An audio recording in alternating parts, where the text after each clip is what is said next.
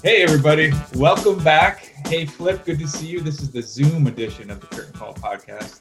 Uh, pulling the curtain back, obviously, we're quarantined, so we're doing this over Zoom. Please um, forgive our audio while we try to figure out the best way to deliver this to you. How you doing, Flip? I'm doing okay, and uh, I'm grateful we're not quarantined together as much as I like you. Uh, I'm very happy that that's not the case. So, so I look for some good news where we can find it here. But how are you doing? You all right? Your family good?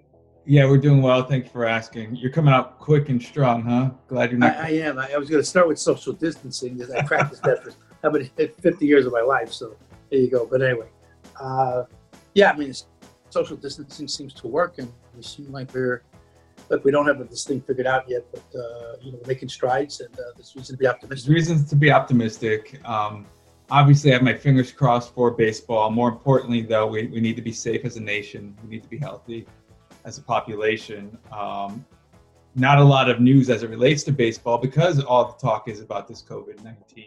Um, but you do hear rumors every now and then, Flip. Uh, one of them being the Arizona rumor. Talk to us a little bit about that. Well, you know, look, I think Major League Baseball is considering any number of scenarios, and one of them was that was the Arizona concept. Uh, that teams would play, they would play in this in Arizona, and they would play two or three games a day, and they play seven innings a game, and uh, uh, there would be no fans in attendance, and they would make it as safe as possible. But you know, for the players, but the reality is that uh, look, until this thing is eradicated, I, I really don't know. You're still taking a chance, even under the best set of circumstances. And I, I do think that it would uh, it gets complicated because of you know I know the family they'd be isolated from the families, the players, and then you know and any but anything can happen because you will still they'll still have to come in contact with third party people no matter what. They will have to just because you know we're in a hotel, they're staying in hotels. Will, you know you'll come in contact with people in hotels no matter how hard you try to avoid it, or people might be preparing food, or who knows what the situation would be, but you're you're not totally in an environment where you could say 100% that you don't have to worry about this thing, unless obviously it's eradicated. Then you're talking about a whole different set of circumstances. But as long as that virus is still you know out there and still you know wreaking the havoc and, and, and destruction that it's wreaking, uh, that's causing right now, I think one has to be take every precaution. I know MLB knows that, and they will take every precaution, but still, no, it's still a risk. And and I unless this thing's eradicated, it's a risk. So we can't have that. And the players I know, most of the players I'm sure don't want to be put in harm's way, and no one wants to be put in harm's way. So there are some plans they're thinking about. I think the more realistic one might be something that goes along the lines of the what's called the July plan. Maybe possibly they could start sometime in July. Remember, even if they get this thing under control and there's a vaccine or whatever they need to do to eradicate it happens, that you still have to give the players some time to go back on the field. I mean, they haven't had a spring training now; they're going to have to start all over again. Pitchers have to, you know, stretch out their arms. The players have to get some kind of game shape. That's going to take at least three weeks, maybe a month. So the idea that you know if this if this can get under control by mid June, then you got a chance to you know play by maybe mid July, and you can play the rest of July, by August, September, play the whole month of October regular season games, and then November will be your postseason. You go to neutral sites to do that, warm weather facilities, domes, whatever I think baseball, is, I know, is considering that's one of the plans. Try to get 130 games in if they can. Another plan for maybe around 100. But after that, becomes hard to the integrity of a season. You can't play the first team that wins 10 games, gets the 10 games, wins. this work like that. You can't do that. Uh, so you're going to have to do you know, one of those other plans. And like I said, there are a couple that are being floated around, and they will obviously morph and change as the situation changes. We're in a, a fluid time, and we that we have to be fluid and and uh, and obviously baseball has to be fluid when it comes to its plans going forward.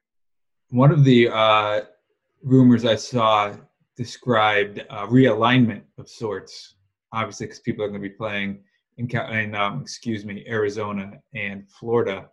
Um, and it's just odd to see teams like the Met, you know, I'm just having fun as a fan here, the Mets and the Yankees in the same league, or uh, the Yankees and Pirates in the same division, even. Uh, it was interesting. Yeah. But you have to be creative at this point. Yeah, exactly. They have to be extremely creative. And again, this knowing that this is season will be no matter what happens, if there is a season, that it's an aberration, hopefully, and that uh, you know they'll, they'll just have to like we had the situation a long time ago with the split season because of the strike uh, that stopped the game, and they were able to you know they had to play two different seasons, if you will. They had a they a winner for the first half and a winner for the second half. So you know, they got into that, and then they then they had to figure out the playoffs accordingly based on the, that that alignment of of teams and who won. So um, it was not easy for the baseball, but everybody understands it's sort of an aberration. It's a it's going to happen from every from time to time, and this is one of those times. Look, it's strange times, straight call for strange measures. You know, that they just do. So baseball is anybody who's a purist can't look at it and say, well, you know, they play with a DH. They didn't play without DH. They did this. They that that rule. They did this rule.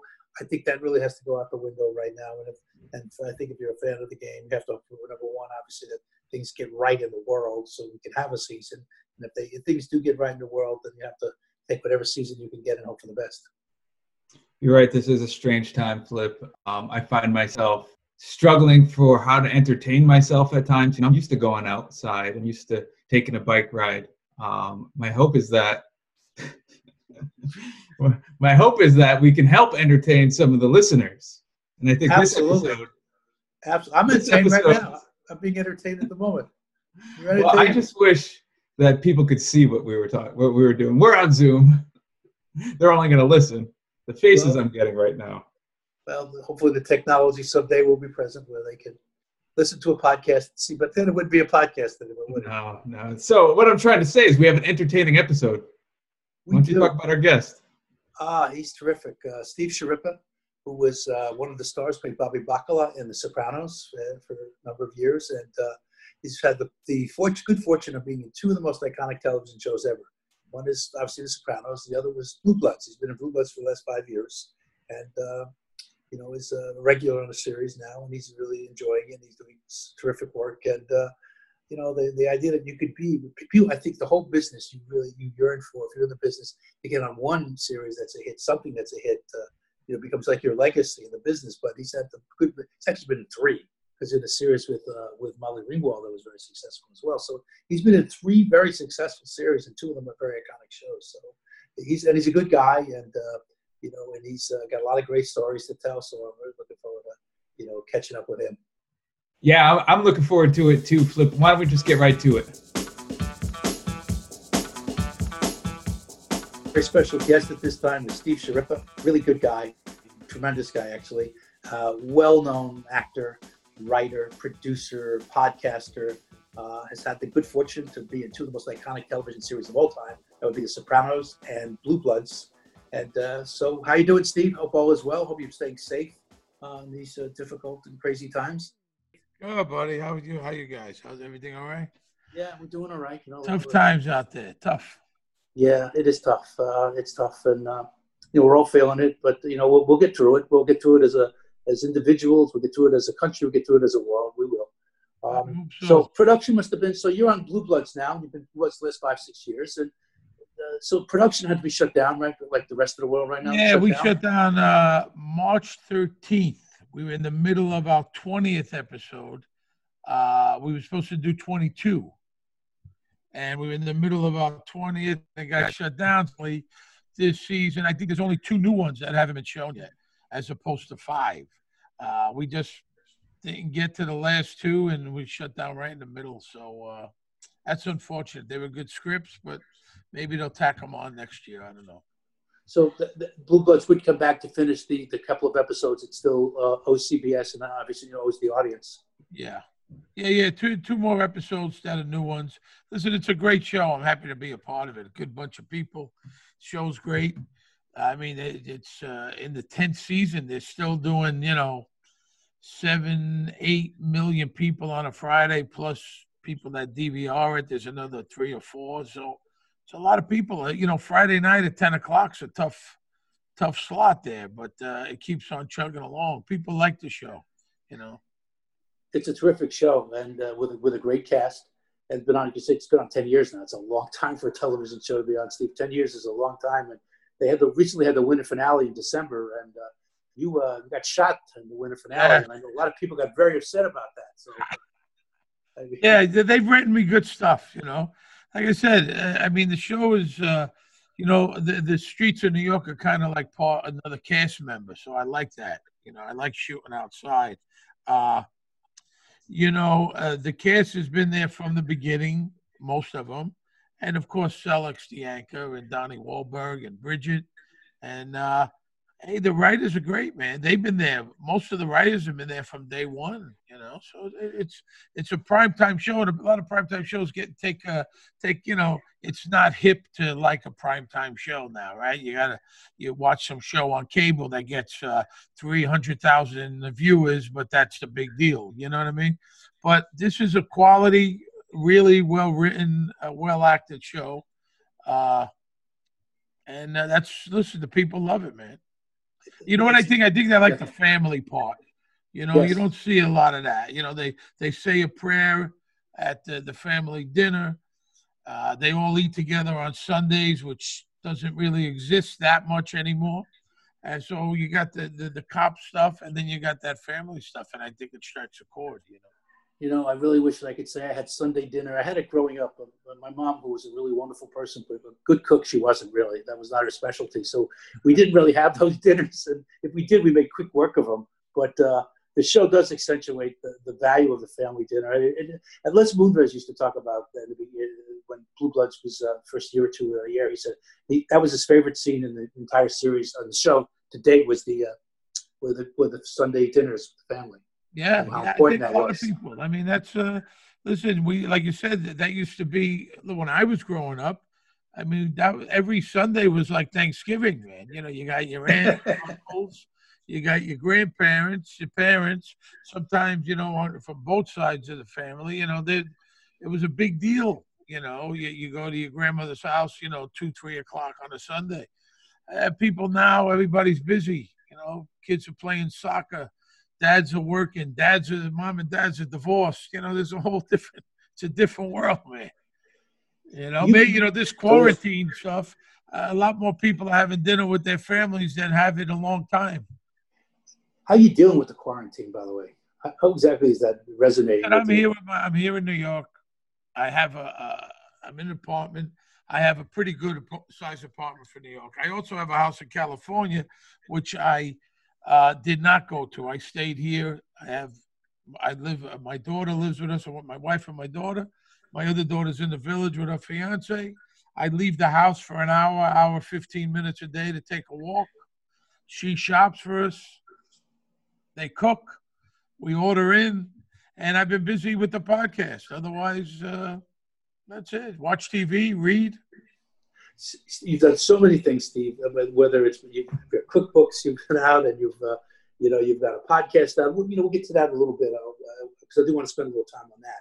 But I want I want to just go backwards a little bit if I can. Let's let's go to the beginning a little bit. How'd you how'd you get into business? How exactly did you wind up from the kid from Brooklyn winding up in the actor? How'd you become an actor? How'd that all happen? Just well, know, I grew up in Bensonhurst, right? Uh, and uh, I think you used to live on Bay 10, didn't you? Still I did between Bath and Cropsey. Yeah. I grew up on Bay 11th in Benson, right on the corner. So uh, I graduated from Brooklyn College, played basketball there, three years, 100 pounds ago.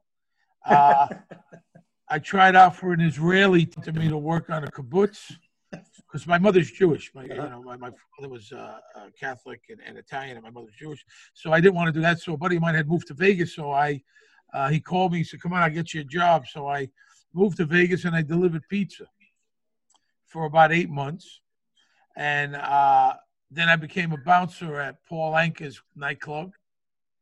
Uh, they, he had like the number one nightclub in town, you know. Uh, so I did that, and I met a ton of people there, all kinds of celebrities, and and uh, you know a whole different world from what I was used to. You know, I grew up on welfare in, in Brooklyn, you know, uh, and then I worked some of those plays. Then I became a maitre d' at the Riviera Hotel, and they had a comedy club, and I worked with a lot of acts then, and I was booking acts, and and some of the guys uh, put me in some of their sketches and little shows. I did uh, Kevin Pollak's a comic HBO special, so I started doing some little bit parts in the early to mid '90s, and. Uh, I kind of got the bug. I, I was enjoying it, but I had a really good job. I had a wife and two kids. And then I came to New York for a wedding and I auditioned for The Sopranos. And, uh, and this, a year later, I moved here full time. The first year, I paid, I had to pay my own way and I had to put myself up. So I was living in Vegas and I was flying back and forth to New York. It cost me 24 grand to make 22 grand for real. I, I took a shot on myself, you know, and uh, the hotel was nice enough. They gave me time off. And uh, the following year, they made me a series regular. So I moved my family back here to New York, and that was in, uh, I guess, in 2000. You know, I joined the show in 1999. When you first picked up the script for The Sopranos, you had to read, right? You had to read for David Chase, I would assume, right? Who was the creator of the show and the, the mastermind of the show, uh, showrunner, if you will. Uh, what was it that you think he saw in you that he said, you know, I'm going to give this guy the part? Because a lot of people audition for that I, part. I don't sure. know. Uh, you know, I, I read for the role of an FBI agent, and uh, Christopher Walken's wife, Georgianne, she's a casting director, as was Sheila Jaffe. And I read for Georgianne Walken up on Broadway, uh, you know, like in Times Square. And it was just me and her. And I was a little nervous. And she said, Stop. What are you nervous? Stop. It's just me and you here. So that calmed me down. And then uh, she said, I don't see you as an FBI agent. Read this. And she gave me the road of Bacala. She said, We already have someone in mind, but read this. And uh, I cold read it. And we talked. She said, You know, it's a local hire, blah, blah, blah. If I could get you to read for David, would you come back? And I'll be honest, I had no idea who David was. yeah, I guess. And so they called me a week later and I wasn't going to go back. I told my wife, what am I going to go back? I got to pay for the airfare, put myself up. It's not worth it. And she said, go, go, go. You're only happy when you're doing this. Go. So I came out. I worked very hard on the scene. I didn't read the script, I don't think, at that point. I just had the scene that I was auditioning for, uh, which was a scene with Uncle Junior in the psych, in, not the psych, in the doctor's office you know, the eye doctor's office. And uh, I went in when I went to Silvercup. There was there had to be 150 people in the hallway, not, not just for the role of Bacala, but for all the roles. And I seen like real actors, you know, like guys that I recognize. And I'm going, what shot do I have when these guys, uh, they're real guys, you know? I said, I got no chance. Big hallway, I went in there, and it was about 15 people, uh, a lot of people. And I just put my head down. I had worked very hard on it. And uh, I did my thing. He said, Hey, that was really good. And I left. And they called the next morning. So, what do I think he saw in me? I, I, I think, uh, like I said, I worked extremely hard. Uh, I don't look like everyone else. I don't sound like everyone else. I'm sure there was a lot of cookie cut, uh, cutter gangsters coming in, you know. Uh, the role of Bobby, he never told me what it was. I just assumed he wasn't very bright. Uh, the the one thing I did when I got the script, I saw all these fat jokes. Tony calls him a ganoli with legs. Uh. You know, you should start to consider eating salads. You know, all these fat references, and I'm going I'm not much fatter than him in real life. And sure enough, they called and said I had to get fitted for a fat suit. So for the season two and three, I wore a fat suit. Then season four, I got fat enough on my own, and that was it. I mean, I don't know that you know. Obviously, as time went on, you know they uh, they gave me more and more stuff to do. He had confidence in me. I started out with just a, a bit player. I did six episodes that first season out of the thirteen, and but how much of a help to you were people like James Gandolfini and Edie Falco, who you know had had acting careers? They had you know they had been in the business. This was not their first go around, the first rodeo for them. That the experience that they brought to to a show like The Sopranos, Uncle Junior as well, the character, the gentleman who played Uncle Junior. Uh, they brought a lot to this, didn't they? And they were able to sure. sort of, you know, I'm not say take you under their wing, but certainly well, they yeah, give you well. You know, they, they, didn't give you acting lessons. They didn't give you tips. Right. But you know, actors aren't always the nicest people, and uh, you know, an, an, older actor or an actor with experience could destroy a guy that's pretty green. I wasn't green green. I had done numerous movies. I did Fear and Loathing in Las Vegas. I did A King of Queens. I did a Chicago. You know, I had I had stuff, you know. So I wasn't, you know, I knew how to hit my mark. I wasn't a green banana that never did this. But you kind of just watched and learned from them. You know, uh, early on, I worked with Junior Dominic Chianese. He couldn't be a better guy. There's not a better guy in the world, you know. And he was a mentor, but talking just in between takes, relaxing, talking. He would say, "Use your belly, use your belly." He would always give me tips. Use that stomach, you know, stuff like that. Uh, you know, with Jim, uh, you never, you know, like if you, you had a, if he was yelling at you, you didn't have to act scared. You were scared. So there was stuff like that. My first scene was with Tony Soprano, uh, Paulie Walnuts, Silvio, and Big Pussy. That was the first scene. They threw me right in the fire right from the start. You know, and I was kind of naive because if I think about it now, I probably would have been really nervous, and I wasn't. You know, I was prepared, and I did my thing, and and uh, and I remember this. The first day, Jim said, "Let's," you know, we had a scene, me, him, and Junior, and Dominic, and he said, "Let's go run lines." And so we went into his trailer, and I remember it was like an out of body experience. I'm watching these guys on TV last week, and now I'm in this trailer going over lines with the two of them. It's and I had never met them before. I didn't know anyone. I left New York in 1980. I was gone. You know, this was 1999. I, I, I barely came back here once I was gone. You know, so. When did you know? When did you know, Steve, that this was a hit? That this, this, I mean, this show became went beyond pop culture. This show was a bona fide hit. The biggest series to date that HBO had ever had, probably cable television ever had, and it actually changed the sensibility of television. I mean, when you you're reading lines, you said you one day. you know, I didn't, I didn't watch it. I didn't watch it that much. You know, John. I uh, I don't know why. Once I got cast, then I went back. I said I better see what's going on here. I don't know why I didn't watch it. Uh, when I was shooting the show, they got nominated. I think they were the first cable show to ever get nominated for an Emmy, and they got na- nominated for 16. Uh, and I happened to be working that day when they announced it. So that was a big deal on the set in the office. Uh, 16, it's nothing compared to how many you have, you know, but uh, it was it was good for the time for them.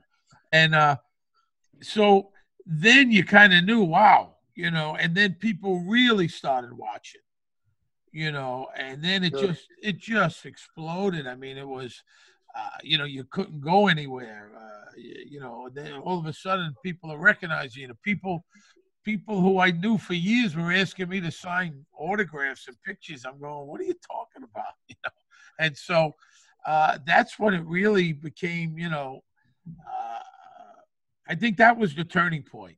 This cable show, the reviews were incredible. They they're nominated for 16 Emmys, and I think everyone then said, they took notice, and and then it's become a worldwide worldwide thing, man. You know, I mean, there's it's all over the world. Thirteen years later, the show ended in 2007. People are watching it. There's a new generation watching it. You know, only 11 million people had HBO at the time. Right. You know, now with streaming and Amazon and HBO Go, which is streaming it for free and on demand, there's probably more people watching it now than they did then. You know. You, you said you. you You're um. I'm sorry, it's Kevin. Sorry. Hey, Kevin. Go ahead. Sorry, I got to jump in here. about you. Hey, yeah, I, I could tell. I thought it was just uh, a one. I thought they were just hanging out. I don't know. I thought they were like your bodyguards. Bodyguards. You don't want me as a bodyguard. So, Steve, fast forward to today, and, and you're actually actually rewatching the show for your yeah. new podcast, Talking Sopranos what makes now, like you said, it's 13 years later. What makes now the great, the perfect time for that podcast? Well, I haven't watched it in 20 years, nor has Michael Imperioli. You know, he played Christopher. He hasn't watched it either. So uh, I completely forgot everything. And we've been working on this for about six months, you know. And then with what's going on in the world, we were supposed to get started. We were supposed to be here in New York doing it in the studio together. And uh, he's in California. I'm here. And we didn't know if we wanted to do it. You know, I, I felt really crappy, uh, especially when this all happened. Neither one of us was saying, yeah, it's a great TV show, but well, what's going on in the world? Does it really matter? about a TV show or anything matter except for what's going on. And then they had announced it in February. So all these people on social media were saying, please, please do this. We could use it now. I'm rewatching it. Please, please, please. So I said to Michael, we said to each other, you want to try to do it? And uh, we've been doing it. And people seem to be very, very happy. We're on our third episode, came out yesterday. Uh, we've got a lot of views. We're on YouTube and Apple and Spotify and wherever you get podcasts. You could also watch it, like I said, on YouTube. And the response has been incredible. I mean, if you could take your mind off of what's going on in the world for an hour, uh, that makes me very happy. You know, it's happy. I'm happy to make people happy. You know, we give our insights. Uh, you know, we joke, we laugh. It's like two friends having lunch talking about work. You know, uh, Michael's been there from day one, so he's got the insight on everything, you know, uh, which is great. I ask a lot of questions, and we got some guests coming on. We're gonna have David Chase. He called me yesterday. He loved the podcast. Uh, he uh, he wants to come on, and we have directors and producers and cast and all the people that made the show what it was. The location people and casting. You know, I'm curious to see what people, how many people, were, who was up for what role. I don't know any of that. So well, congrats to you. I'm looking on iTunes now as we do this top three podcast, and that's an all of podcasts. So the response obviously has been huge. Yeah, it's going good. So far, so good. If you're a fan, and it's all over the world, you know. I mean, so if you're a fan, I think uh, I think you'll learn something. I think you'll enjoy, you know. What's the uh, the emotions? There have to be a ton of different emotions, I would think, going back in time watching it um, watching people that maybe are no longer with us, unfortunately. What's I mean, that been like for you? Listen, Jim was one of my closest friends. You know, I mean, to watch him uh, is hard. You know, I mean, you know, you try to forget, but uh, yeah, uh, to watch Jim there, you know, he's young, younger. I think he's in his late thirties at the time. He's got some hair. He's in decent shape at the beginning. You know, and so all of that stuff uh, is uh, it brings back memories. And with Michael, you know, you know, it, has been a long road. We've been friends for twenty something years. So, uh, you know, the thing with The Sopranos, it was kind of like a family. Uh, you were together a long time. We traveled a lot together. We did a lot of appearances and, and uh, uh, charity events. We went to each other's openings and book parties, and we supported each other. And people went through divorces and marriages and had kids. So and that's casting crew. It was very much like that. So, uh, you know, it, it, it's it's a little tough. It's a little tough, but it's also great. You know that it was a part of it, and that we were part of it. We could see it. You know, and, and think back. And when you see something, it jaws a memory. Oh, I remember that. Uh, you know. What, what did you think of the ending of The Sopranos?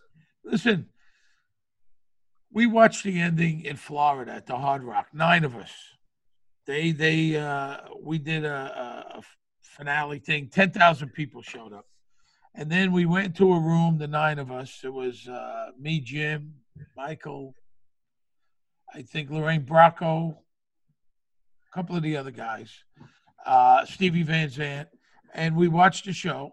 And I knew what was going to happen. I read the script, but when it happened, I was very confused.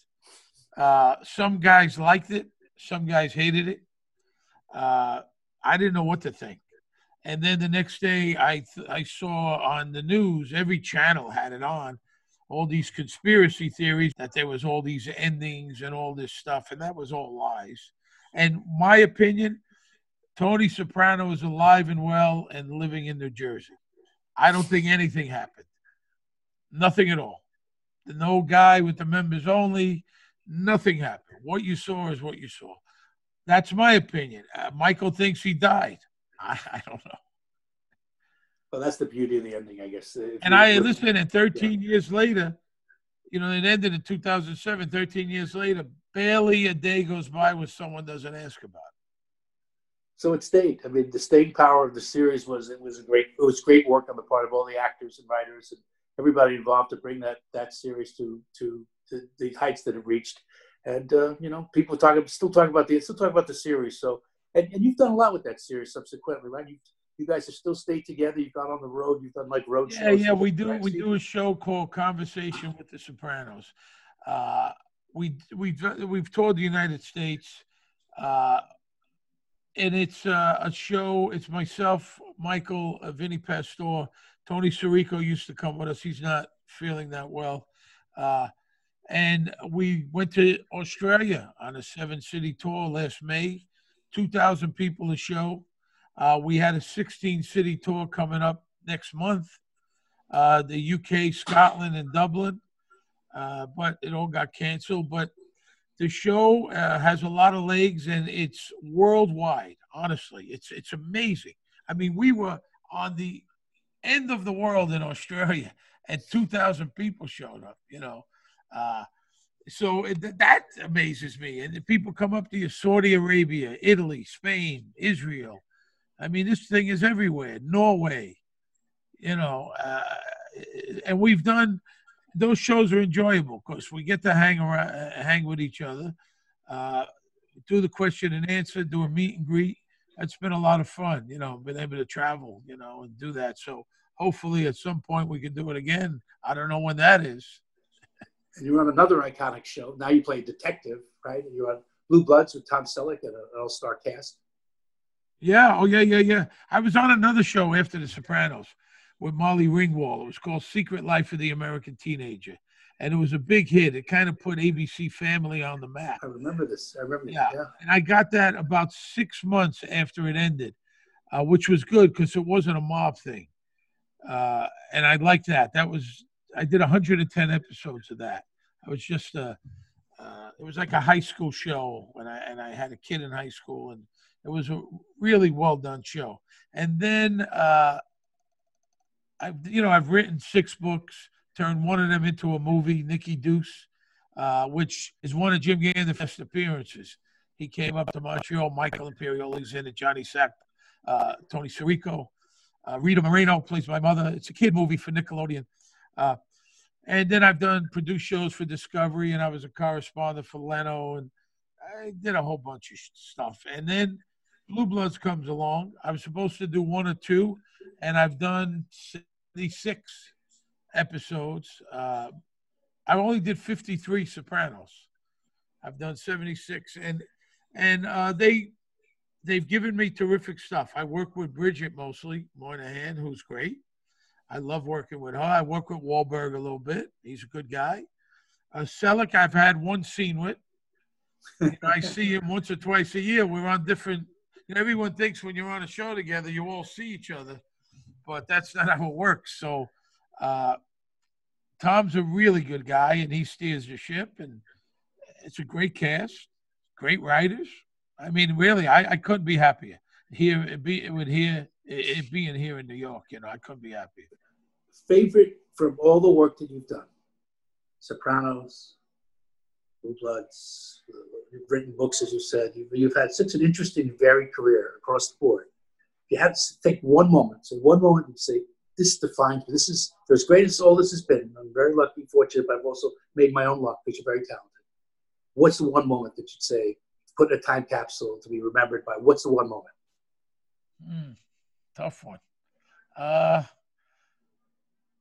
you know, uh, you know, I, I don't know if there is one. You know, John. I mean, things kept. Uh, you know, I came from the other side of the business, so I, I kind of. I tell you what, making that movie, Nicky Deuce, getting that made, it took me seven years. I sold it to Nickelodeon, and it took me seven years to write this kid's book about a kid growing up in Brooklyn. And it was, though it wasn't uh, me growing up, it was in my head the neighborhood growing up and my grandmother and stuff like that. And uh, I think that was it. Getting that made and then having some of my friends come up, I was able to. Uh, they were nice enough to be in the movie, and we shot it in Montreal, and I was there for two months, and uh, that I enjoyed tremendously. And that was a big crowning achievement for me to get. It's impossible to get a movie made, and that I enjoyed. You know, I had a lot of input in the casting and and what happens, and uh, you know, and, and the whole thing. And that was the first time I ever got that. So I enjoyed that tremendously, getting that made, you know. And the book, the first book, Goomba's Guide to Life, came out of nowhere. It was a New York Times bestseller. You know, I mean, this was a. Uh, I was approached to do a cookbook. We did this, uh, you know, a comedic book. It was supposed to be a cookbook, and then it became, you know, this comedy book about Italians. And uh, uh, that came out of nowhere, man. I mean, we were going to book signings. Five hundred people showed up in the middle of winter. You know, we did the Today Show, we did the Tonight Show. So all of that, that was a big thing too. That came. I mean, that was early on. It was like, how did this happen? You know, I was kind of a still a small player on the show, but the stars were lined up. Became number thirteen on New York Times bestseller list, and uh, that was another thing that was like pretty amazing. You know, it was like, God, that, you know. And on top of all that, you're a Yankees fan, I Oh, understand. yeah. The only person bigger, my wife is Okay. a huge Yankees fan. My wife, Laura. Nobody's a bigger fan than her, but I am a Yankee fan. That's how I got to meet John. And we did send, I did send a stage, which that was a good one. That was one of those things you don't get to do. That became a huge show. Uh, that was an honor to do that. Uh, and uh, hopefully we'll get back to the stadium. You know, you know, uh, we're Well, fans. that's the hope. Yeah. Uh, we, we do know there will be baseball. We don't know when. That's the thing. Um, but when they do, the Yankees will take the field. What do you think, Steve? What do you think of this team? Listen, uh, unfortunately, anything but a World Series win is going to be a disappointment to a lot of fans. You know, that's all I could say. But uh, I love going. Listen, I'm not a front runner, good or bad. I'm there. Listen, I'm still a Knick fan. I'm the last Knick fan left. You're the one. You know, these It's you. people are. It's amazing to me. I've been a Knick fan since I'm a kid, eight years old. It's amazing to me how you could go there and boo them. I mean, you're not always happy, but hey, man, I'm a fan. I don't go bounce back and forth. You know, I mean, this is it. I'm with you. I'm a diehard. That's it. I'll tell you another funny story. Tony Sirico goes, you know, Paulie Walnut's a character and a half, right? Only two people in the world that have his hairdo with the wings are him and Grandpa Munch. You know, I never took off that hair. Al Lewis. Al Lewis. So, so he's at a charity event and he used to wear this royal blue powdered suit, like a powdered blue suit. Guy come, he's taking pictures. You know, he's very nice, very charitable guy. Goes to all these. So, guy comes up to him with a picture, and he says, "Tony, would you sign this?" And Tony goes, "How the hell did you get that made so fast?" Jesus. He said, "That's from last year." He's wearing the same suit the uh, well, you know, uh, uh, you have a lot of stories, Steve. You know, and you tell them well, and uh, you've had a tremendous career and uh, and continued success in everything you do. And uh, thanks for rooting for the Yankees. We appreciate that. Thanks for Oh, yes in business. We appreciate that, and thanks for being here. And thank you. And uh, Talking Sopranos, YouTube, anywhere where you get your podcast. And we tell a lot of stories like this. Uh, Tony Sirico claims he was a bouncer in uh, the village in the city, and a real tough guy, not a not a make believe tough guy. He said he used to give Jimi Hendrix wedgies in the old days. Jimi Hendrix, he used to give him wedgies. nice. uh, uh, on that note, that, I can't top. We can't top. All right, guys. Thank you. Thank you so much, Steve. there. Thanks for your time. Steve, thank you. Appreciate. You and your See you down the family. road. Talking to you. Steve. Stay Stay safe. safe. Well, Flip, you were right. That was a great conversation. Oh, he's so much fun. He's, he's such a good guy. He's got so many great stories, and uh, it was a pleasure having him. And we had talked about when we started the, the podcast, Kevin, that we would, you know, we talk about figures from the world of sports and the world of you know sports media, but we would try to branch out where we could and get uh, some interesting people from the world of just general entertainment. And to be able to get Steve as a guest was uh, uh, was terrific. And uh, you know, now he's got a podcast, so he's, we said we're in competition with The Sopranos now. Yeah, well, while you were talking and um, you guys were doing your own thing and not letting me in, I was able to uh, search iTunes a little bit. He's legitimately in the top five podcasts.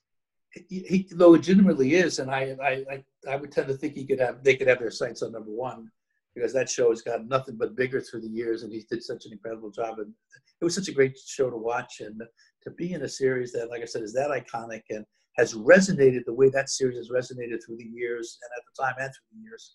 And again, because it was so so groundbreaking, uh, he's got a lot of interesting things to say, and he's fun. And we did get t- he and I really did get going on the conversation. So I actually forgot you were there, which is really hard for me to do because you're sort of an omnipresence in my life. So it's hard for me to forget all about you. But I actually did. And I was actually enjoying myself. Was it nice? With a friend, and until you interrupted us.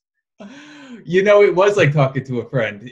You know, sometimes you get around some of these guys and. Um, they don't make it comfortable or they don't seem like they really want to talk to you. It was like talking with a friend. Yeah, I mean, uh, my part was I don't know about your part, but I mean, he certainly likes me. And yeah, when I weaseled my way in, it worked out. he was very, he was very nice about it. Though. He's like, "Yeah, what's this guy doing here?" yeah, it, it, was fun, Flip. I can't wait to uh, talk to him again. Actually, I feel like we made a, uh, a friendship there a little bit. Um, but until next time, I think it's important, Flip. Right? We got to talk about social distancing. Let's all do our part. Let's all stay safe. Um, I want to be able to do this podcast again, you know, with me, you, and Dan in the same studio together, as opposed to um, doing this over Zoom. Yeah, Kevin, absolutely. I really do look forward to the day when we're actually we're all working together again. It's uh, it's a lot of fun, but it's just not the same not being in the same room with you guys. And and uh, I miss you, and uh, I just miss you guys. And uh, I'm hoping for better days. We all are, and uh, we're going to see them. There'll be a line of sight soon. I know that we'll be in. We'll get through it. We'll get through it as a country and we'll get through it as a world. We, we will get through this thing. So I look forward to the day I can see you all again and, and be in the same place with you. Well, Flip, the feeling's mutual. Um, I miss you. I miss Dan. I miss the guys. Um, how about we land this thing, though? The words of Ashley Fugazi. It's time to land the plane, with or without Jason Marshall. For Mr. John J. Filippelli, I am Kevin Sullivan saying we'll see you next time. And Dan Bassone. See you next time.